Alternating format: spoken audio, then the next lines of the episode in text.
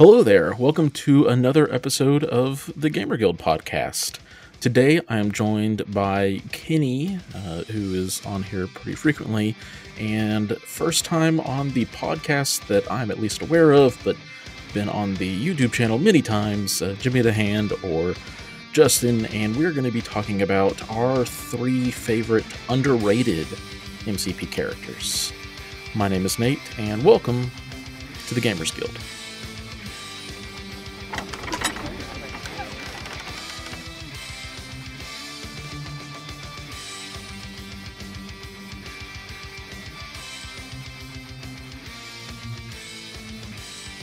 Alrighty, guys, uh, say hello and all that stuff, I guess.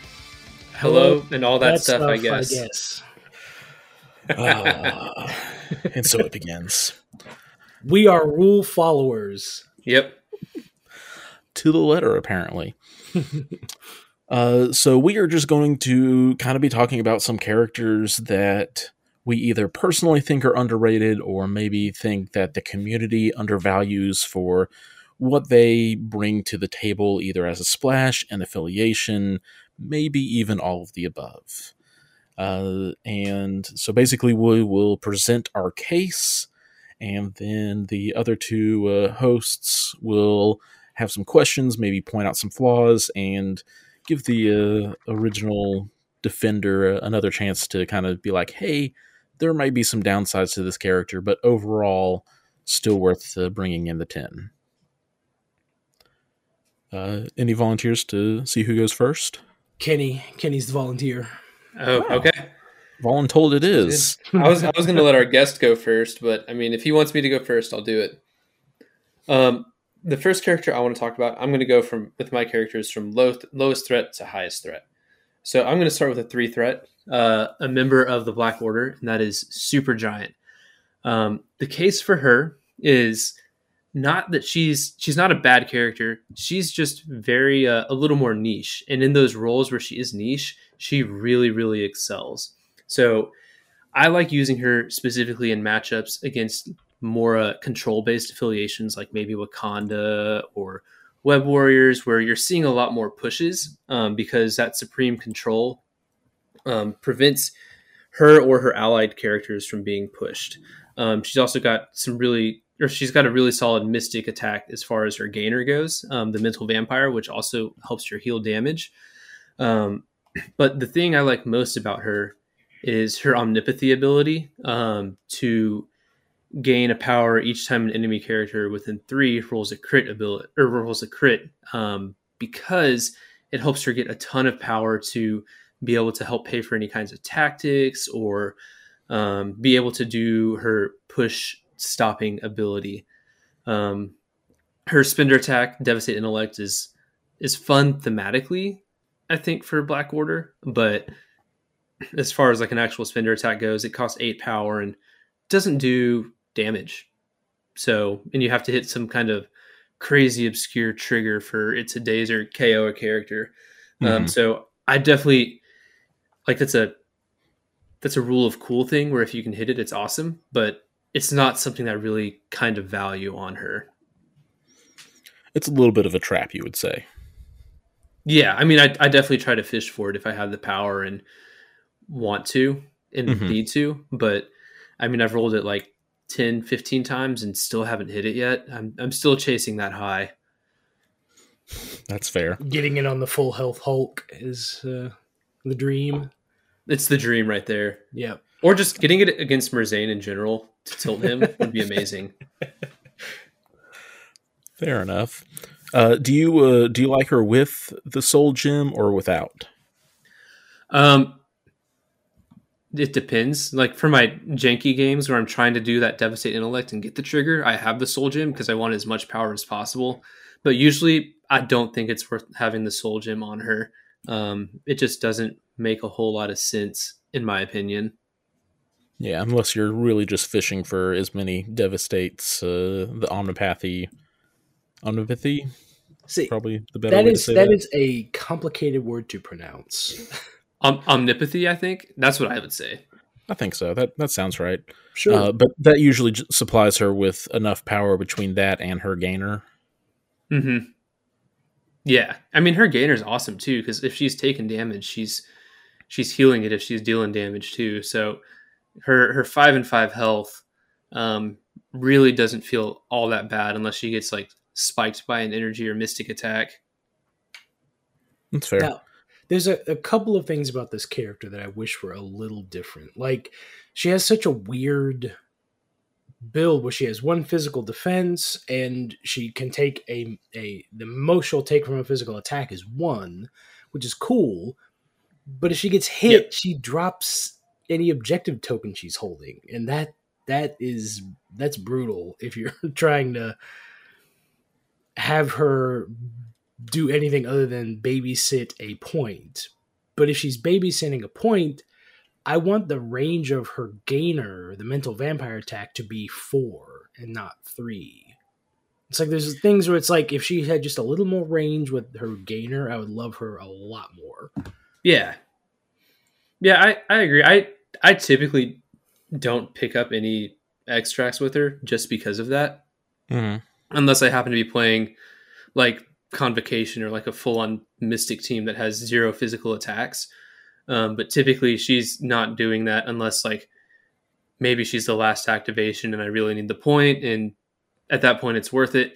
Um, as far as um, her ranged on her attack, I mean, I feel like range three is pretty solid um, for a three threat and for a mystic attack that can heal.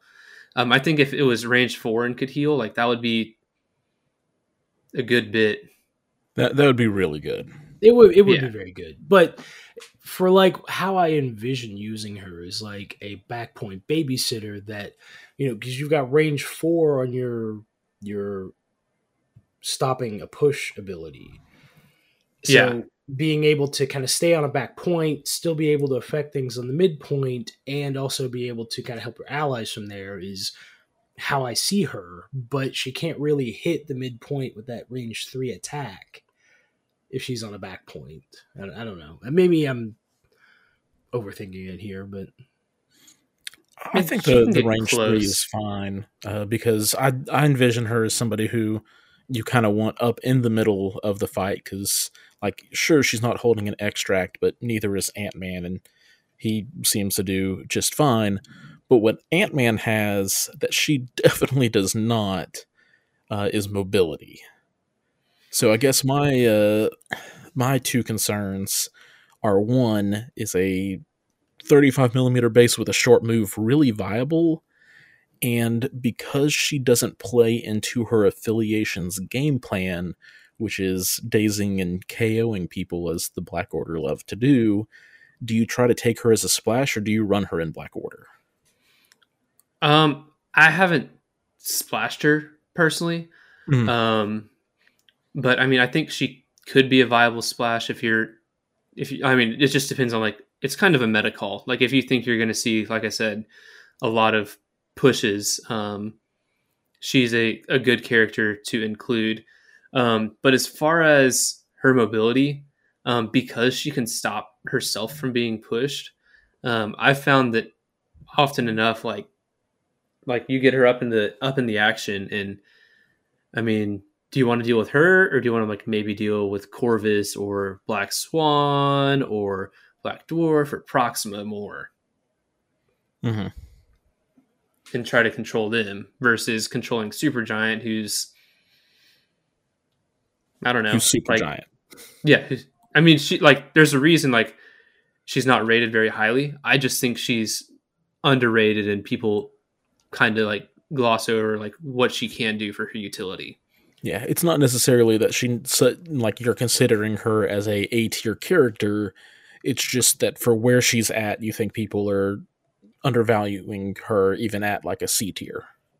Yeah, I mean, I think she's a high C, maybe low B at her best. Um, I think most people would probably rate her in the low C, maybe D tier, um, because I mean she's a small base with a short move. Like people really don't like that unless they have some other movement shenanigans like Mysterio or something. say Mysterio was the first one that came to mind. But you know, it's like looking at her kit. I actually kind of like her as a splash for uh, convocation. because she's got the Yeah. defense. Like on those ironbound turns, she could actually be very tanky. We've got four physical defense, and if they happen to get more than one damage, so you knock it down to one, like I don't know. I just I, she seems fun in that kind of aspect. Now, do you just completely ignore the submit power, the the Um, range up to range five? Yeah, there's not really a lot of civilian extracts right now that you Yeah. want to interact with it on. And um I mean like there used to be like what are all the civilian ex- extracts like we've got Well, scrolls one one of them is banned currently, so yeah like there's not a lot there so i mean hopefully Yeah, the, you can't interact soon. with the senator when you're trying to find him because Yep. at that point he's a target of opportunity. I think. yeah exactly Yeah, so like really, it's it's spider infected, and you can roll further away for the uh the scroll. yep but uh, Cool. i don't know i think people should give supergiant more of a chance but don't just windmill slammer anywhere That's fair. Uh, Justin, what is uh, your first uh, underrated character that you would like to proclaim to the world? my first underrated character is Gambit. I'm a huge X Men fan. I run X Men probably too much. Um, Storm's leadership is becoming a crutch for me. I feel lost without the hop. but um, I've noticed with the community, especially like with a lot of X Men players, Gambit is left on the shelf more often than not, and I don't get it. Like I, I know that there was an expectation that he was going to be some awesome piece because it's based on the '90s cartoon, and he looks like he's from the '90s cartoon, and he's an awesome character. He's a fan favorite. In the game, though, he's built a very there's like a, an order of play with how he goes. Like his beam, you only get maybe one a game. I don't build my game plan around him getting that 52 card pickup attack. Mm-hmm. What what I want out of him is for him to control a secure. So my my kind of order of operations when I'm dealing with Gambit, the first thing I want to do is move up, get a bow staff attack, and if I have to pay for the the a little something extra to flip a hit to a wild to get the push, that that's what I want. I want him to knock someone off the point and control it for a turn. Next thing I'm saving for my power is I want to be able to enhance agility off that point if I need to, to ping a damage and get out of range of an attack or what have you as a response, just to kind of keep him alive a little longer. Finally, once he gets dazed and he comes back the next round with, you know, seven or eight power, that's when I want to get him into position to 52 card pickup. If I can hit it with the accelerated charge with a point or two left over for a little something extra, that's amazing. But that's like eight, nine power you're talking about. And it's rare that he has that even after getting up from being dazed. So the main point of the character for me is a control piece for a stationary secure. Pay to flips, which X Men like, I don't particularly care for him on it unless it's sword base, just because that one is so. Once you control a point, you've got it, and there's no danger to, to flipping it at that point. But like Mutant Madmen and Portals, I don't I don't bring him as much, but like was Infinity Formula, like that's a great one for him. Where he can generate extra power, knock an opponent off of the point. Like he's my favorite late round activation where I just move him, bow staff attack, knock someone off the point, and take it over from him at the end of the turn. That's my game plan with him at least. And I've had great success with him. Like I, I don't think he's a schlub on the table. Like I, I actually choose to bring him in my ten when I'm building a list. Yeah, no, I don't. I don't blame you. Uh, I think uh, I, I agree with you. Gambit's a little bit underrated.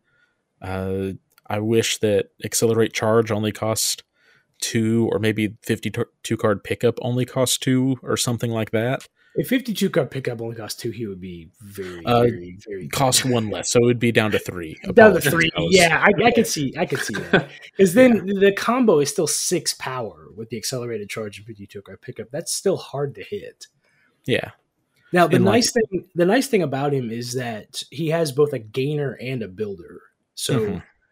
you've got the kinetic ace, which is just his card throw. It's range three, five dice. The explosive actually is really nice on it because if you've got people bunching up on a point, you can actually use that little something extra to ping damage onto those other pieces to s- kind of weaken them up.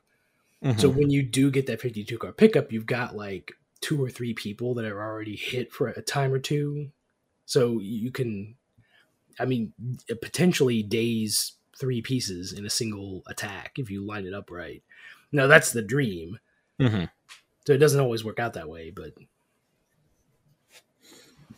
yeah, no, I mean, otherwise, completely agree. Enhanced agility slash parting shot is uh, something I continuously forget that he has.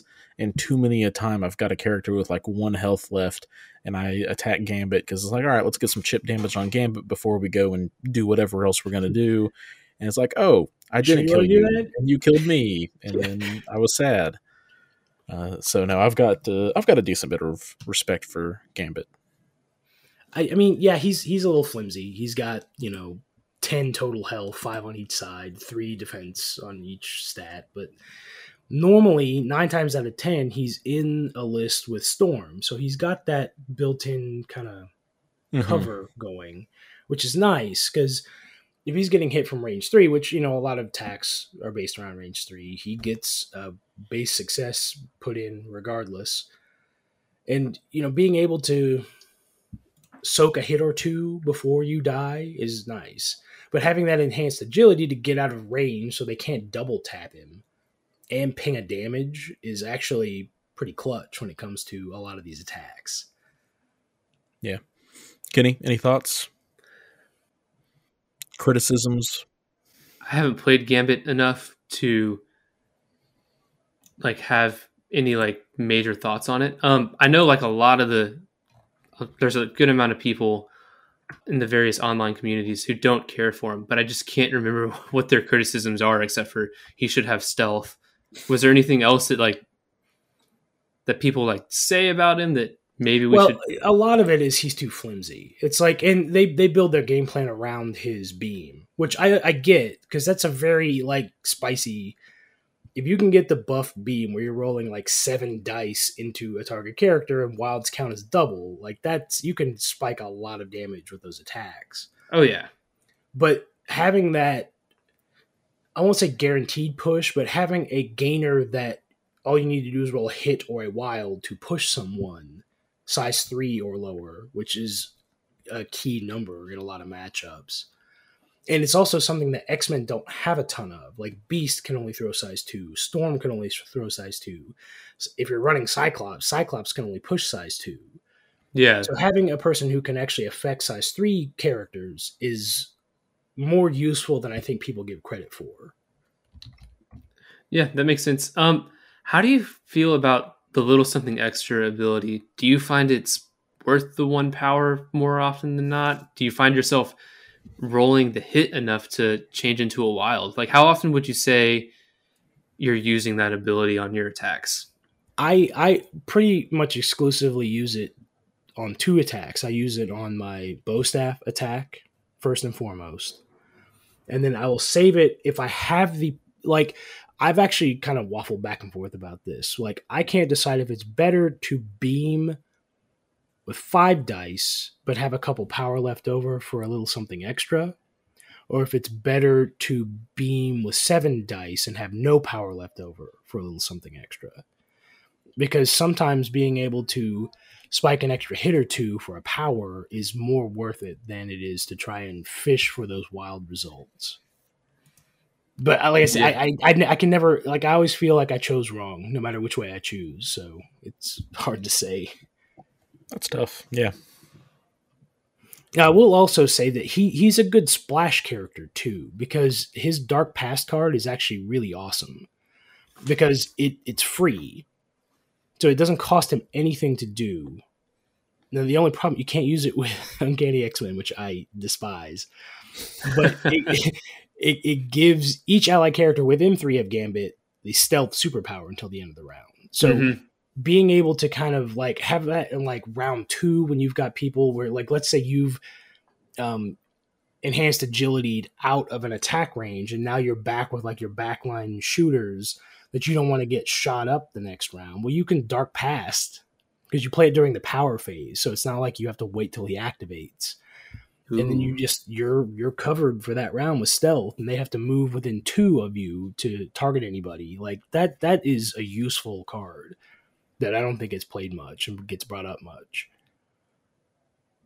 yeah, I guess I never realized it was th- it was free. I haven't looked at it in a while. Yeah, it's Yeah. just the, the the the only cost is you can't use it during um if you have Uncanny X Men as your affiliation. Poor X Men. Yeah, I say that, but they're also doing totally they're fine. say I, I I I it's it's poor poor Colossus or I won't even say Colossus. I would say poor Cyclops and poor Wolverine. That's what I'll say. And I'll, maybe I'll poor say poor Jean, Colossus. poor Jean Grey and poor Cable too. But then they have they have a lot of balancing out factors because they it's like, have- oh yeah, here's Rogue and Domino the best, and X the twenty best three. threes in my opinion. I love I love X Men, but yeah, that really Gam- Gambit is my pick. That's my my reasoning. Yeah, and I, I will say as a, a last thing on that, like I think that's the toughest thing about Gambit in X Men is all of the other affiliated threes are also really good. It is, and my issue is, like I said, I don't bring him with pay to flips. Like I don't like him in Mutant Madmen or Spider Mhm. And those are the things that I want the most. So the times I run him are normally when I have lost the role and my opponent has picked their secures over mine. So Yeah. if they have something where it's more of a static secure, where it's not like like Infinity Formula, that sort of thing. I like Gambit where he's got that control option for me to bring to the table. So it's, he's not an every game piece for sure. But I don't think any of our pieces on this list are every game sort of pieces. I think there's one. Yeah, mate. Yeah. Hmm, It's on my list. It's not. uh, well, I'm going to go ahead and jump into my first character, uh, and that's going to be Kraven the Hunter. Uh, Kraven has the same complaint that you'll have about most three threat characters is, and that's the five stamina with threes across the board, kind of a, a frailer frame, but that's just kind of is what it is when it comes to three threats most of the time. So, but besides that, there there's not a thing on his card that I think is bad, and a lot of it's actually really good. The the bad thing about his name is his real name because I don't know how to pronounce it. Oh man, that middle name is uh, brutal. It's like Sergey, sure. Kravenov, sure. Nikol- Nik- Nikolov- Yeah. See, there, there it is. Well, uh, Sorry. no, you're good.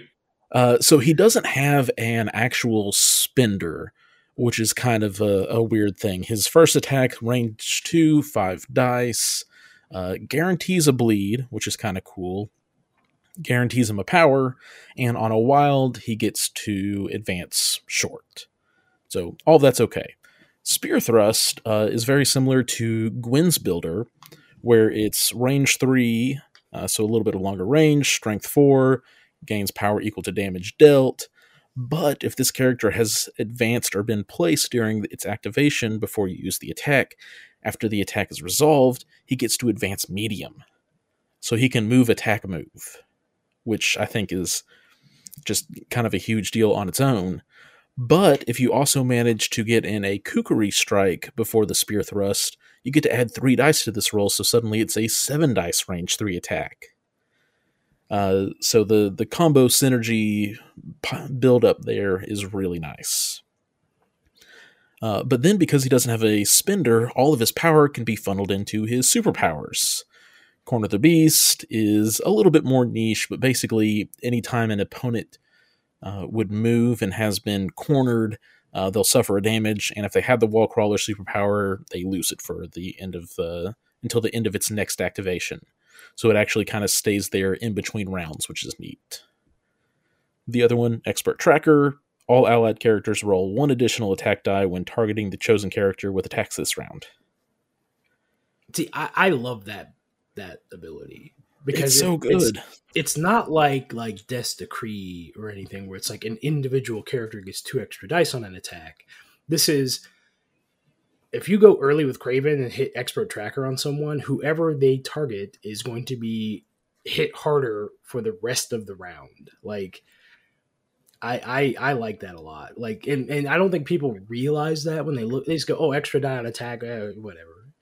But Mhm. that's you can have a lot of different attacks go into that same character in the turn and really light them up.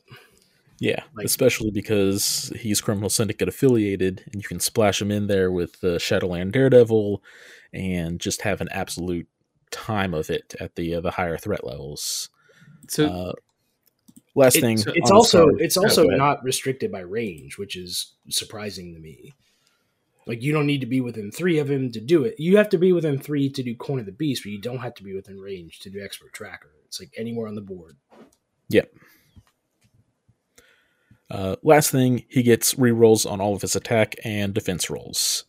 So a little bit more tanky than what he first appears, uh, but more importantly, for the role that he does, is he hits harder uh, than he appears as well. So I know y'all said expert tracker is awesome if you go at the early, beginning of the round, but whenever I've played Kraven, I found myself so often wanting to use other characters before him, Mhm. um, who hit harder or who can do like you can just like I think sometimes have a better activation. Um, and so I never really find myself using that expert tracker ability to what I think is its maximum potential because just activation order and everything else is a very hard challenge. Yeah, I think that's a, a very valid complaint because Kraven is not a first activation character. He's a, a middle of the round uh, character, or uh, best situation is when like all of your opponent's characters have activated on one side of the board, and then you get to start making activations on the other side or something, and you kind of have like a, a lockdown on that other side Yeah. uh, is really nice. But yeah, the the real value for me an expert tracker is basically saying, hey, he, his kukri strike is now a six dice attack with a reroll, so it's basically a seven die attack. Or his spear thrust is five to eight dice uh, with a reroll, and kind of building on that. So I think that's the the most common use for it.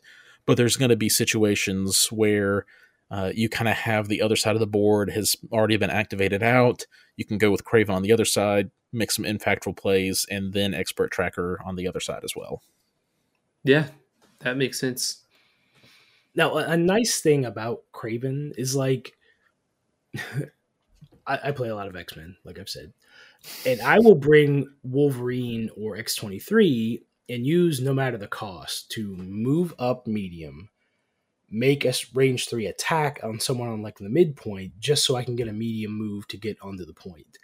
Kraven doesn't need to spend anything. He just moves medium, gets his range three spear thrust, and then gets to move medium onto the point. Like that's pretty sweet. Like I like being able to do that without having to spend a tactics card like I'm used to.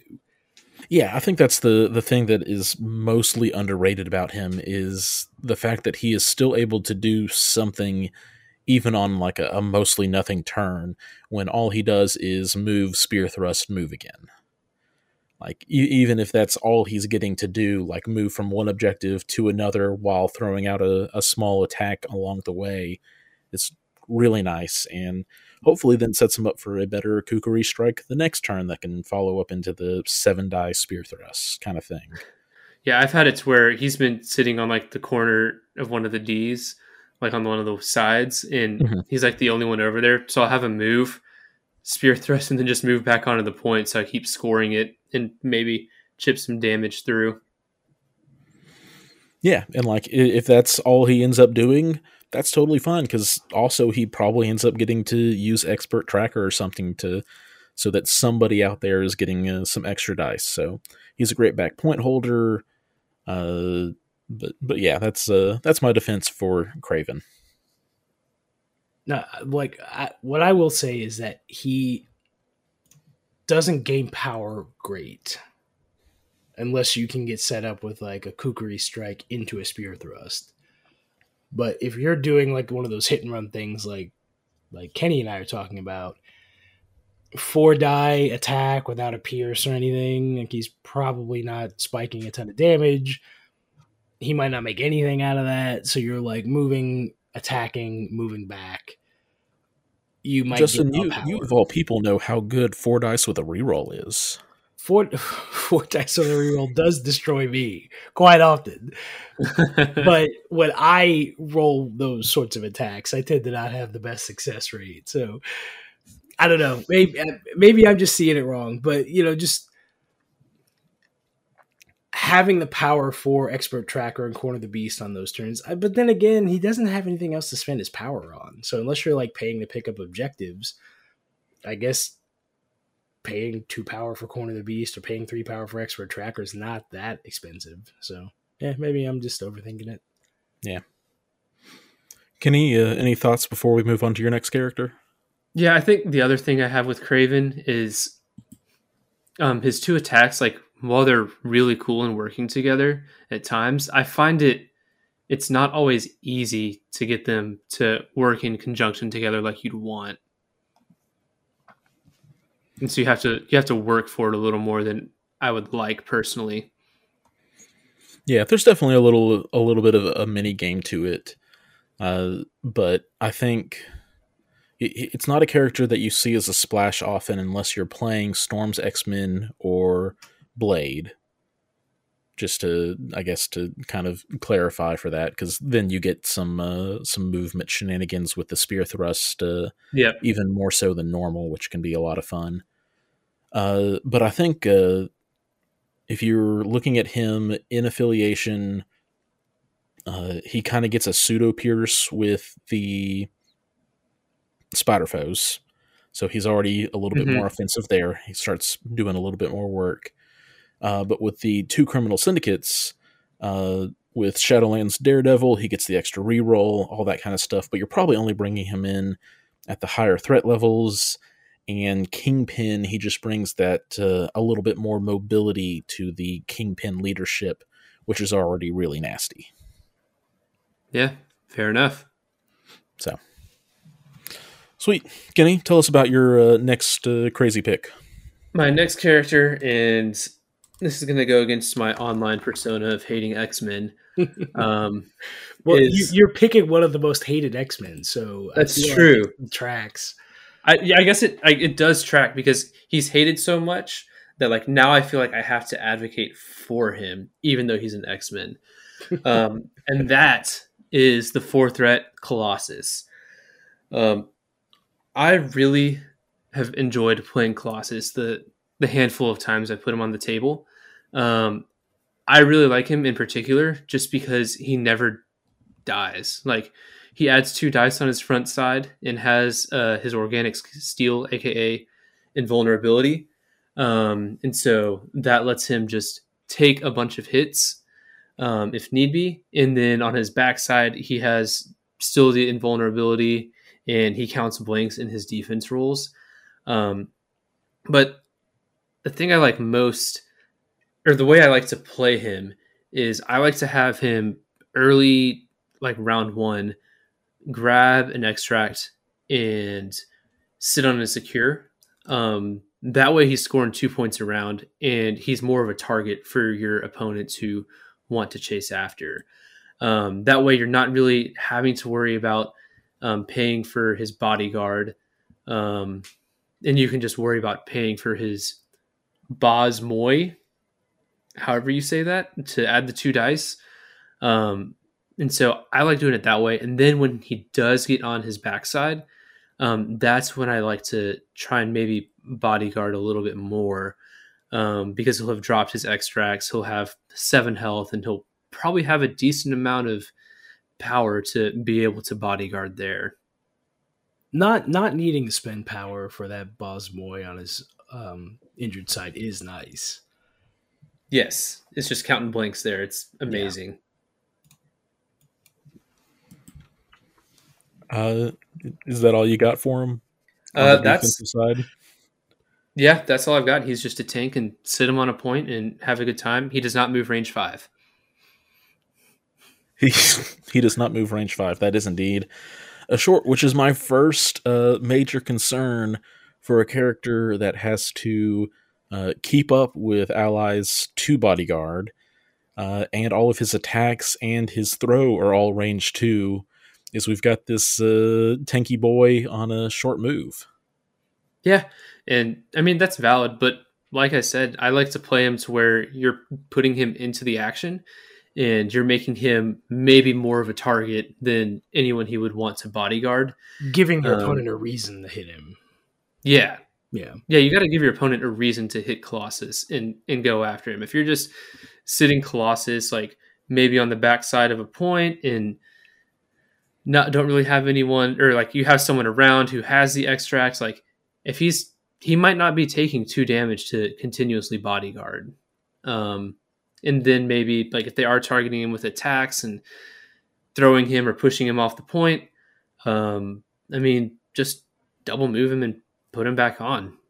I mean, he's he's a big boy, and so you just want him to to contest those points. Like I would love to play him in a Kingpin Syndicate and just mm-hmm. sit him on a point and say, "Have fun."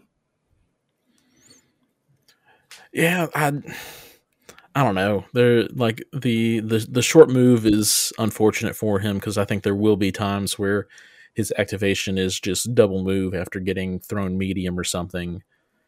Uh, but I don't think there's going to be many times where I think Colossus is the threat over uh, the Rogue or the X twenty three or the Domino or any of the other three threat uh, X Men that are out there as uh, viable oh, targets. Yeah. I, I mean, I agree entirely. But again, if he's got an extract and he's sitting on a secure, he's, I mean, he's potentially scoring you two victory points around. And so if they're wanting to just throw him away and go after other people, like by all means do that and let me just keep scoring points on Colossus. My my issue with him, there's a couple and I, have got a lot of experience of complaining about Colossus. I'm to keep it brief because I could go on for a while. But a slow character with only range two attacks is frustrating because you have a comparable character in Captain America who has a gainer on a range four shield throw where he could literally bounce it off two heads and gain two power to fund his bodyguard with one range four attack. Colossus mm-hmm. has nothing like that. There's no way for him to do that. And second, he has no control presence. Like he can't push, he can't throw, he can't displace any piece. And like the strike where he's got this um, I won't say it's completely useless, but concussive force is about as useless as it gets. You have to get a wild, and after the attack is resolved, where presumably you've dealt damage, the target character loses one power. Whoop de doo. Awesome. Great. You hit him for two, they only gain one power out of it. Congratulations, Colossus. Now, you, you you have you have struck well. now I'm not arguing that he couldn't That could be a push. Better... I mean a range two attack with a push on wild, like there is nothing about that that would make him broken. Yeah, I'm I'm not arguing that he should maybe have control or shouldn't have control. I'm just saying that he is underrated the way he is now. I do think he has he has he has a place on the battlefield. I will give you that. Like there are certain matchups where having that big bruiser tank piece is more preferential than having I, I, my only other four I can compare him to is Rogue, and nine times out of ten I'd rather have Rogue because she has not the same tankiness, but she's still got the damage reduction. But her kit is just so much more fleshed out. Uh, oh yeah, she she has a lot more fun stuff on her card. I yeah. I agree entirely. There's like a like a little tweak. Like if you just moved him medium instead of short, I would love him. Or if you gave him a push instead of concussive force, I would like him a lot better. But uh, I try. I, I put him on the table. I do, but man. All right. So here, here's my problem. uh, and I've already listed one problem. So here's my here's my other problem. There's this other four threat character that has four three three on defense, six stamina on the healthy side, six stamina on the injured side. He has the same defensive ability of either getting to roll more dice or count blanks. Except this guy moves long, has additional short movement that he can add on. He has a strike that can push size 3. He has a spender that can also uh no push any size. Uh and he That, can- that's that's been changed, hasn't it? The any size. no, his spender can still push any size. God, he's so good. and he also is able to get full rerolls on either of those attacks. For and, and whenever he gets those rerolls, it's for the rest of the turn. Mm-hmm. And so the only like the the major difference to me that stands out here is uh, one has uh, damage reduction in bodyguard, and the other one has a lot more control and consistency. Yeah, I mean, I'm not saying that Colossus is better than Panther. Yeah, I, I know you're not, but it's uh, I'm it's just saying so, that- it's tough. I'm just saying Colossus has a place, and that place is not as low as people would say he is. I, um, I just think people are like are focusing too much on his bodyguard ability, and not as much on making him an impact on the table as far as scoring He- points. Because at, at the end of the a very tanky character, and that I will not deny. He's about as tanky as it comes when it when it comes to yeah, just And I- invisible tank. Like, yeah, that's why I like to lean into that tankiness. Um, and like, while it would be cool to lean into his tankiness as a bodyguard, like that's just because he doesn't generate power that well, and because when he does bodyguard, he's probably not going to take as much damage. Um, that's why I just like making him a threat and ignoring that bodyguard on his front side and just trying to play around Bosmoy, Bosimoy. So so it's more of a instead of focusing on him as a, a bodyguard piece, making him just a, a durable, a more durable beater. he, Yeah. he is a very good objective holder. Like, if you can put an objective on him and park him on a, a secure, like he's great. Mm-hmm. That's fair. Uh, Justin, do you want to go next with your second, or you want me to go? Sure, I'll go. Um, my second is a character who, for the longest time, I actually despised, and I've really come around on him. And it's not it, nothing about him has changed. It's just a matter of I've started putting him into affiliations where he is able to shine, and I think the meta right now is making him shine. But the character is the Punisher, and when he came out, he had no affiliation. He still has no affiliation, which drives me crazy. But you know, it's like he's got like a hip fire with a rapid fire. He's got his aim shot, which I actually I love his aim shot. It's range five with a pierce, and if you deal damage, you stun and slow the character. Those are like two of my favorite conditions to dish out to people. So having that on a on a character who's not tanky, but who's not overly like threatening. Like you can bring way more threatening pieces to a game. But Mhm. having that kit on a character who also has a two point short move superpower, he's really versatile.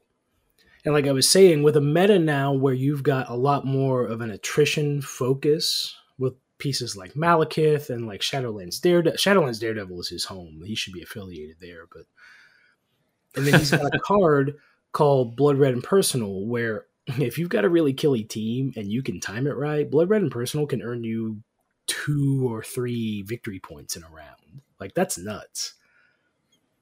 And I think that more people should put him on the table and actually try him out because Hipfire doesn't have a trigger. It's like a built-in rapid fire. You get it no matter what, which I love.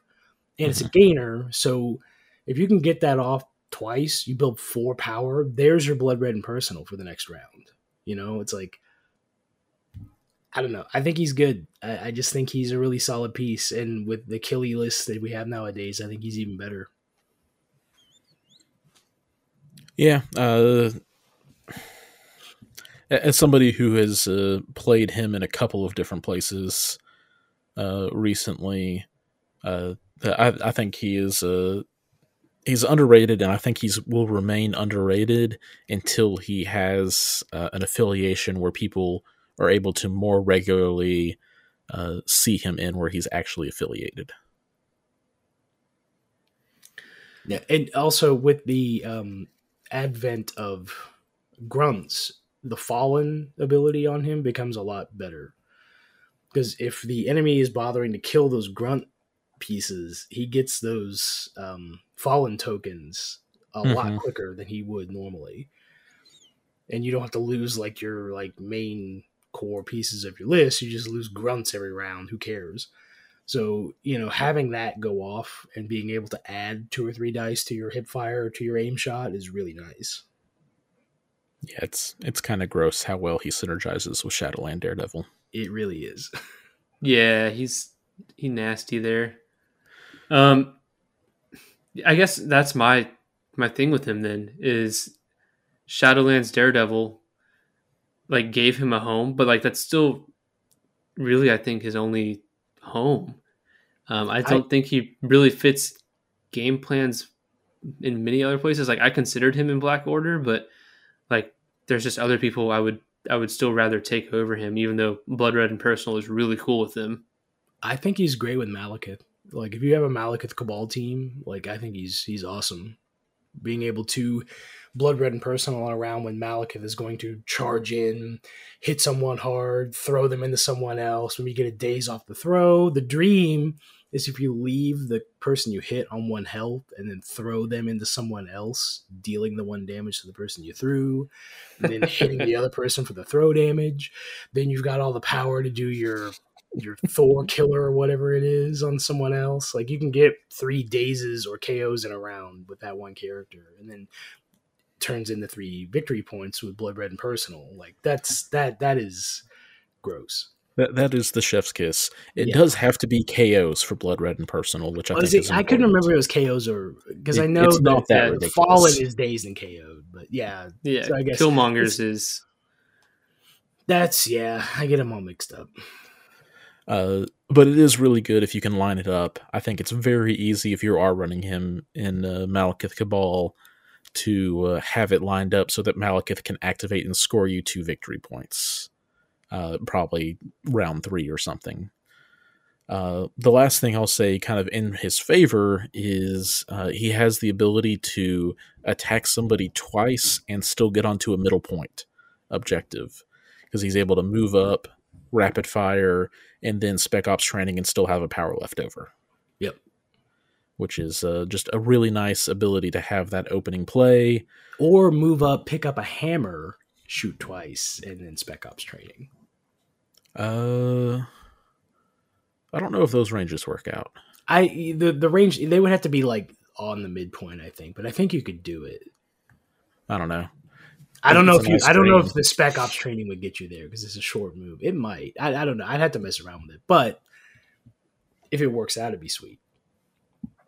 Yeah, no, I think uh, yeah the the thing that's holding him down the most is he doesn't have an affiliation, and I do think Kenny's right. I think uh, that that's his biggest uh, nitpick at the, the, moment for me is like yes, you run him in Shadowland Daredevil because he gets the reroll and rapid fire shenanigans, and he synergizes with the grunts.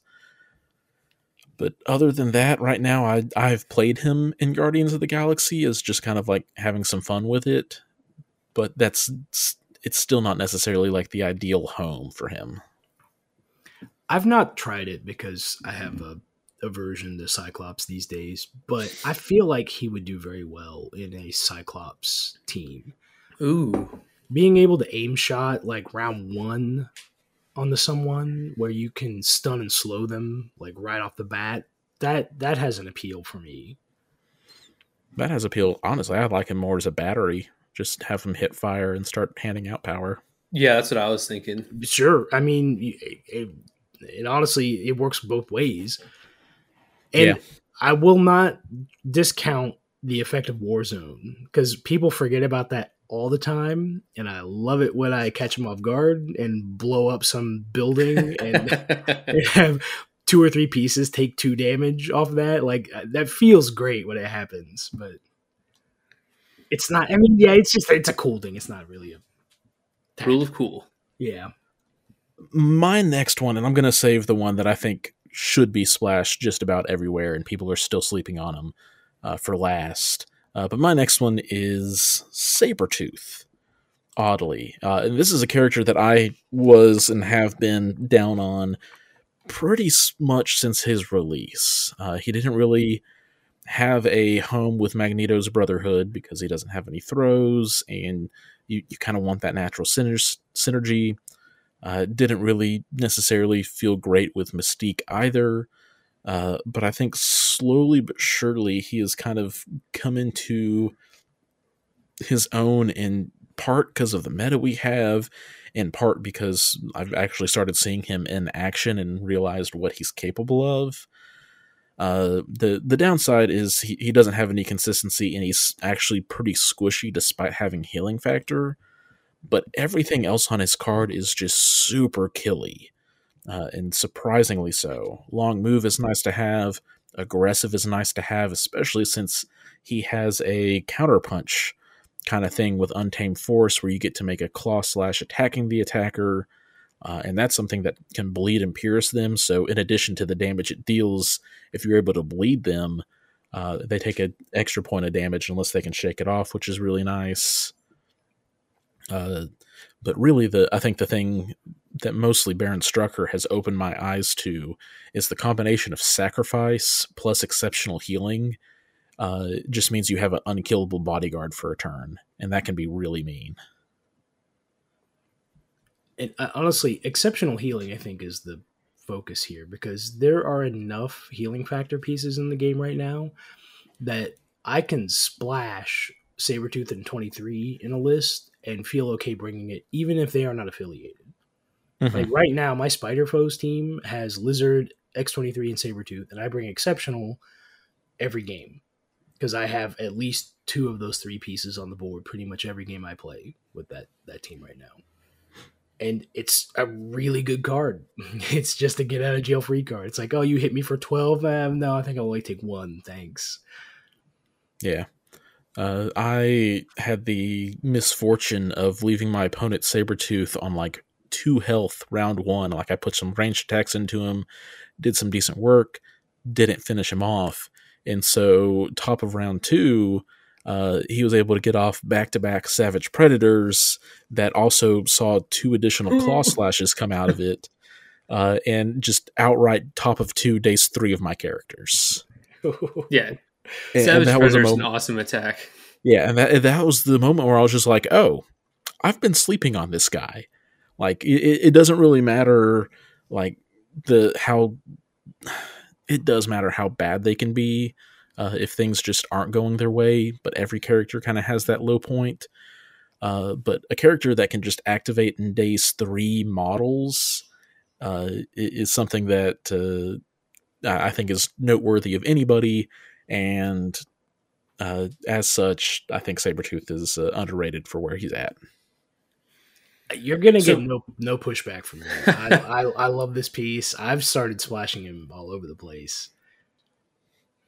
Yeah, I think my biggest issue is he is squishy, but I mean, you kind of address that with, you know, he can make the untamed force attack and he has like kind of that retaliation piece um, to it. And I mean, Venom is like another, I guess, similar character in that regard in um, Daredevil as well. Um, the thing I like about Sabretooth though is um, he can Sabretooth is pierce. way killier than Dead than Daredevil. Like Yeah, ma- magnitudes more killy. Yeah. Um, the thing I like about Sabretooth, I mean, even maybe compared to Venom, is he does have that pierce, and depending on like if you're playing him in like X Force, which might be like which is one of his potential homes, um, he can get like the reroll on that attack as well. Mm-hmm. Yeah, like between him and Venom, it, it's just it, you have Venom, who also has uh, a lot of control on his card, uh, as well as Venom attacks into certain characters better because they don't get to modify their dice. Mm-hmm. So like there there are pros and cons to both. At the end of the day, Venom is one of my favorite characters out of the comics and stuff. So like Venom will be the the higher of the two uh, on any given day. But I do think uh, Sabretooth has a place and is underrated. Yep. Agreed. I will say in the meta right now, like No Mercy, like there are a lot of bruiser pieces that have, you know, eight, ten health. Mm-hmm. So finding a target with three damage on it that still needs to be hit real hard is way easier nowadays than it was when he came out. So that ability has gone up in value as the meta has gotten bigger. I, I don't know how else to put it, but like Malekith, Hulk, um, Sentinels, like you know when they start hitting the tables, like Juggernaut, even yeah, Juggernaut's another good example. Like if you can hit three or four damage on them, and then you can get Sabretooth up there, you've got seven power, and you can Savage Predator, no mercy. Like you are going to light that guy up. yeah, uh, the only thing I wish for No Mercy is that it was reactive, so you could Untamed Force and No Mercy. That is fair, but it's a, it's a nitpick. Yeah. AMG, I hope you're listening. Uh, Kenny, hit us with your last one. My last one, uh, it's one of my favorites from the Trap House, is Cassandra Nova, aka Cassie, as I like to call her. Um, I like her a lot. Um, I know like she got a lot of beef for her Psionic Bolt not being uh, six dice, um, like mm-hmm. MODOK's, and it's the same. I mean, it's basically the same attack, just one less dice. Um, but she has a lot more I think that she offers than MODOK, especially now in the uh, in the post nerf days to MODOK. Um, her mind possession attack to advance a character at speed is really cool. Um, you can sometimes combine that if you have the power to like advance them their speed, maybe it's right to range three, and then psychic distraction to um, do another damage and uh, advance Cassandra Nova away short um, to where she can psionic bolt um, and be outside of her um, pseudo stealth or make the opponent be outside their pseudo stealth range or her pseudo stealth range so you can attack them but they can't attack you um, if they have a range for attack. Um, so i think she has a lot of really cool stuff. Um, her telekinetic deflection to not suffer damage from collisions is a, an amazing ability um, especially with a character with uh, two physical defense um, I don't know. I've found her to be really fun. Um, I like I like psychic distraction a lot because it just makes her a lot harder to chase down. Um, and it only costs two, whereas like characters like Rocket and Mysterio, uh, that a similar ability costs 3 mm-hmm. And she's got healing factor, so seven and six health with healing factor um, is really solid, especially when like you factor in stealth and her ability to get away with psychic distraction. So everything you said sounds really cool and really good. Uh, but but where is she getting the power for everything she needs? Is my yep. literally my only complaint about her. Yep. Um, that's that's the hard part I have with her sometimes as well. uh, I I won't uh, try and hide that. Uh, sap power can help, but again, you've got to hit the wilds and don't have any kind of uh, dice control for her. But I mean, she's not always going to be the biggest threat on the table. I think I'm I, I'm a person who likes to run sometimes taller lists. Um, so hopefully, like I'll have like a bigger threat on the table near her, um, or if if they are going after her, like some of my bigger threat pieces or other pieces can have as much of an impact as well.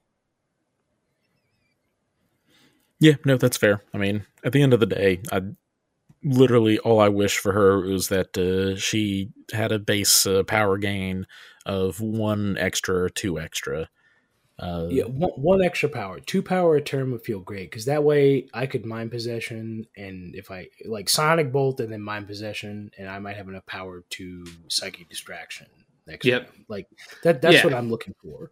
Because if you move and mind possession someone, you are hanging her out to dry when it comes to physical attacks. Because if someone can get in close and she doesn't have the power to kind of psychic distraction away, Mhm. that sucks. And for a Yeah, five threat character, you don't want that gotcha like round two or whatever. I don't know. I I love her. I mean, her kit is awesome, and it's it takes a lot of finesse to play, which I really like. Like it's Mhm. not a it's not kind of laid out for you like certain other characters where you know maybe their their lines of play are a lot more kind of telegraphed. This one, like, she's got a stealth ability. She's got a built-in brace. Like, there's a lot to her kit that's just kind of like, oh yeah, I forgot you could do this. Like, Mhm. Yeah, that's and I try not to do her mind possession if I it's going to leave me short on power for psychic distraction or telekinetic deflection, um, unless like I'm mind possessioning someone way the heck away, um, then it might make more sense. Um, but I mean, yeah, it- she's she's definitely power starved. I will I will not deny that. I, I do like her psychic distraction too, because because she has flight, um, she can advance onto places that give her cover as well. That's fun. If she's still going to end up being within range three or something. I will say, Pyro makes me sad because his um, essentially biokinesis power only costs two, and Yep. hers costs three. That makes Yeah, me, that's that a- me. That's a bummer. Uh, Pyro can do it once per turn. She can do it multiple, but I mean, Who cares? How, how- how often do you Yeah, have that much power to? Yeah. How many times is she going to be spending six? yeah, yeah, exactly. Like it's yeah, that that makes me sad. I mean, I love brute and slow. Like biokinesis definitely has its place. Like if Mhm. there's a Malekith in, within range three, like I will biokinesis Malekith in a heartbeat, um, and not worry about having the power for psychic distraction or telekinetic def- deflection just to to make him slow and make him have to spend the extra power for before he does his skull to crit ability or before he does his charge. Yeah, for sure. Uh, the only other thing I'll, I'll have to say about her uh, is I, I got nothing. I don't even know. She's great in Cabal. I love her in Cabal. Oh yeah, she's fun there. Red Skull Cabal. Yeah, Yeah, I haven't. Uh, I want to try her in Sentinels. I I think is one of the things because they they have a way to hand out power that she is desperately looking for. Mhm. She's affiliated. It's expensive, but Sentinels are kind of already a, a tall list anyway. So that that's something I want to try. yeah. I've I mean I've played one game with her in Sentinels, but we didn't have like her really cool Tactics card that goes along with them. But she, I mean, she was fun there. I didn't play her very effectively, so she ended up dying pretty quickly. Like she's definitely a you got to be cagey with her. But that's a Fair. that's enough on Cassie. Justin, who you got for your third and final character? my final character. and This is one that I've only recently picked up on, and this is from um, the recent tournament they had in Chicago, which was taken down by an X Men team that ran. And this is a coin term that I did not coin, but I heard today and I love. But it's Raw Maw, which is Ebony Maw without the Space Gem. And I will say this is a very specific build because it is only for X Men teams led by Storm. Because what makes Maw work a lot these days is putting the Space Gem on him, where you can teleport him up the board and double tap with his Black Tongue attack. Well, Mhm. in Storm's X Men, you can actually storm hop off a piece and get almost the same distance as you would with a Space Gem teleport. So being able to get Ebony Maw up and double tap Black Tongue on someone where you can advance characters and you gain power, then you've got a long range size four. It's the best throw in the game. Size four throw, long range. Now it's only oh, terrain yeah. feature, but you can pick up a sizable building or humongous truck and chuck it long range into someone on the midline. Like having that kind of board presence that early is gross for a team that I mean, you know, I love X-Men. They've got some attrition pieces, but they are not an attrition list in my opinion. But when you bring Maw like this, he dishes out a ton of damage, and it's all mystic attacks too, which is something X Men kind of lack a little bit aside from magic. So I think he, in that specific use, without the space gem, is great. Now, I, your mileage may vary with other affiliations, but in that instance, I think he is one of those five threats that I'm going to start putting on the table a lot. Yeah, I could see a really good argument for uh, having him in somewhere like uh, Midnight Suns, where the bump kind of acts as his own uh, mind gem, where it's one less power, but you also uh, get a little bit less range out of the bump. I I think convocation, where, I mean, he's not going to get the bump around one, mm-hmm. um, but he's going to be bumping and grinding throughout the game, and so he can make up for his lack of space gem there in that way. Um, but I guess my my rebuttal for Raw Maw is that's only three affiliations that he really could be effective in without any kind of space gem. Um, where I would maybe want him to be like have more of like that impact on the board that you'd expect from him at six threat everywhere else. Um, but then again, he's he's five threat, so right. And uh, honestly, five threat is like the sweet spot for X Men because that that's you can build really good 17 teams or 18 point teams if you bring Rogue. Like there's a lot of like mm-hmm. 17 and 18 point threat games are like the bread and butter of MCP right now. Mm-hmm. So having a piece like that with such a board control state is really really nice to have there. Yeah, I can see that. I would just play Doctor Strange there, but that's me. you, you play Doctor Strange anywhere over Maw, though. I, I do like Doctor Strange in X Men, but he does not have the damage potential that Ebony Maw does. That's that's fair. It's a true statement. Yeah, I think my only uh, critique of uh, the five threat Maw is that I I am so used to Space Gem Maw and what he's able to accomplish for the the extra threat. The it's crazy how much uh, a, of a better piece he becomes. Not necessarily because of the one extra power, but simply because of the uh, the self place and the mobility that that is able yeah. to lend him. Is uh, a two power range, range two place every turn is really good. And yeah.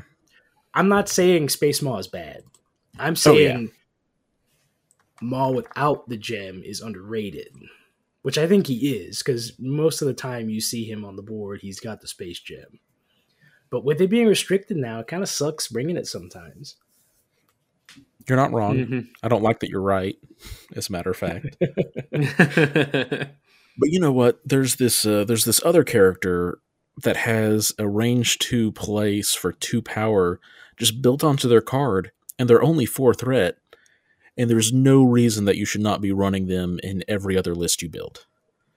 Uh, I'm talking about Crimson Dynamo because I am head over heels for this four threat character and his absurdness of what he's able mm. to hmm. do. Darth Iron Man.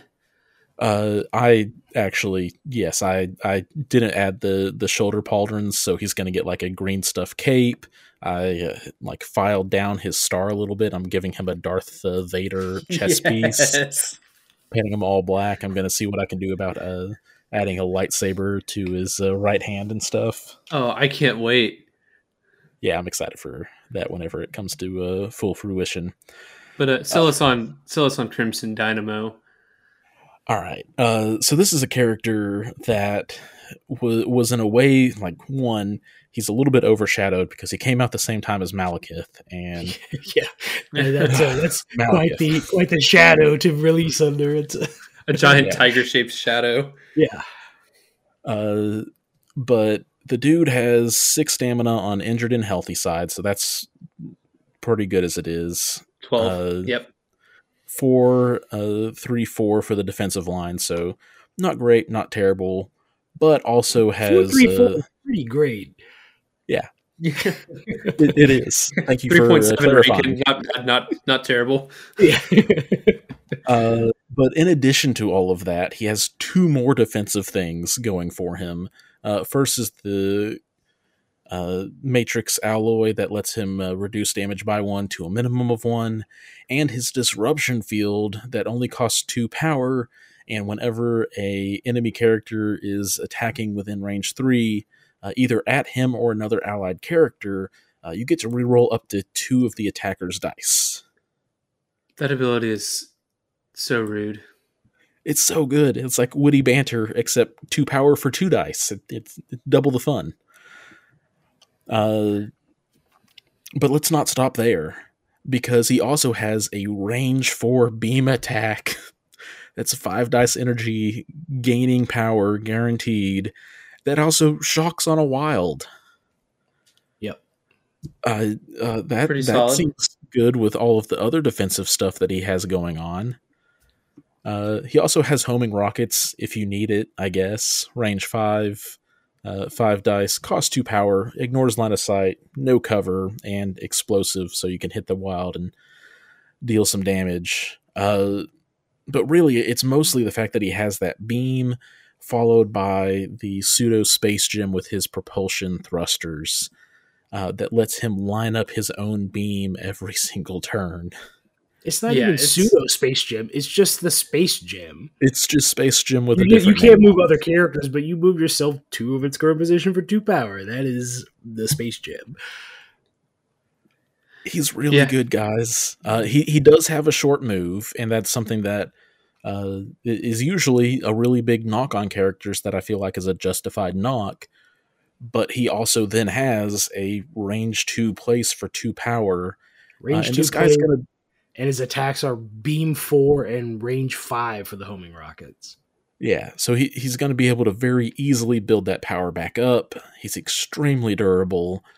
Uh, and putting him in a team that has any other kind of like defensive uh, abilities, whether it's adding more dice or even just rerolls, uh, having that in combination with disruption field will just make your opponent beat their head against the table. So- it is so much fun to watch. So I, Yeah. I agree with you fully. I think people are sleeping on Crimson Dynamo. I think he should be splashed a lot more places than he is currently. I want to conduct an exercise with you guys. I want you to go on to whatever list builder you like and pull up Cable's card. And I want you to kind of go down the list and let's do a comparison, shall we? We'll look at the the speed, the defensive stats, the powers, all of that stuff, and tell me Cable shouldn't be a fourth threat character. Because this here, Crimson Dynamo shows me that if Cable were a fourth threat character, like you take away the the invulnerability and give him an extra power return, boom. He doesn't have a way to gain power with the overcharged capacitors, but that's okay because his gainer isn't a beam; it's just a range five five die energy. Cable frustrates me so much when I see a character like Crimson Dynamo because Crimson Dynamo is just either as good or better than Cable for one less threat. My jaw is on the floor. I have not done a side by side comparison of these two. The side by side comparison is very sobering because why would I ever pay five threat for Cable when I could pay four threat for Crimson Dynamo? and honestly, Shock and Incinerate, they're like two sides of the same coin on effectiveness, in my opinion. And the fact that you can beam the shocks onto people as opposed to single target the Incinerate with Cable, it's just like, ah. Now, I do think Cable needs changes, but I still think he's probably a five threat as he is right now. Um, that might be a topic for, or a conversation for us to have at a different time. Let me- let me- let me ask talk you- about Dynamo. So we we, we I, I had some conversations with people about this earlier today. In X Men currently, would you pay four threat for Cable over four threat for Rogue? No, I would pay five threat for Doctor Strange. That you're not okay, Nate. How about you? Kenny's not going to answer this question because he won't he won't consider X Men good. No, Would that's you not. pay- that's not, would you pay not what four- I'm saying. four I'm threat looking for for Rogue? five threat. I'm I'm I'm I'm asking you if Cable costs four threat, would you pay the four threat for Cable's kit, or would you pay the four threat for Rogue's kit? It'd probably be Rogue's Kit. It Yeah. would probably be Rogue's kit. She has a better kit. And Cable, I mean, I want him to be so good, but he moves short. he's got a two power hop, sure. He's got a two power like bodyguard field, awesome. But I don't so think he's Dynamo. he's he's no different than Crimson Dynamo. Like if you made Cable cost four, swap out the invulnerability for the extra power return, take away flight, boom, you've got you've got Cable at a four threat. I think you would have to uh, do some modifying to his omega omega level threat throw, but uh, but otherwise, I think that is a, a scarily accurate uh, consideration. I mean, it's a fair it makes me sad. it's a fair comparison, but I don't think Cable should be a five threat as he is. Like I think he's just a very You mean four threat? five threat. Or yeah, four threat. I'm I'm running on minimal sleep, guys. I, I, I that is very fair, and I, I do understand that you are running on minimal sleep, but I just it was something that was brought up today that I think is very like it's like oh man, Crimson Dynamo is really just cable at four threat, like Yeah, telekinetic shield is strictly speaking better than Crimson Dynamo's rerolls, uh, although both very very similar in what I they actually don't think so. accomplish.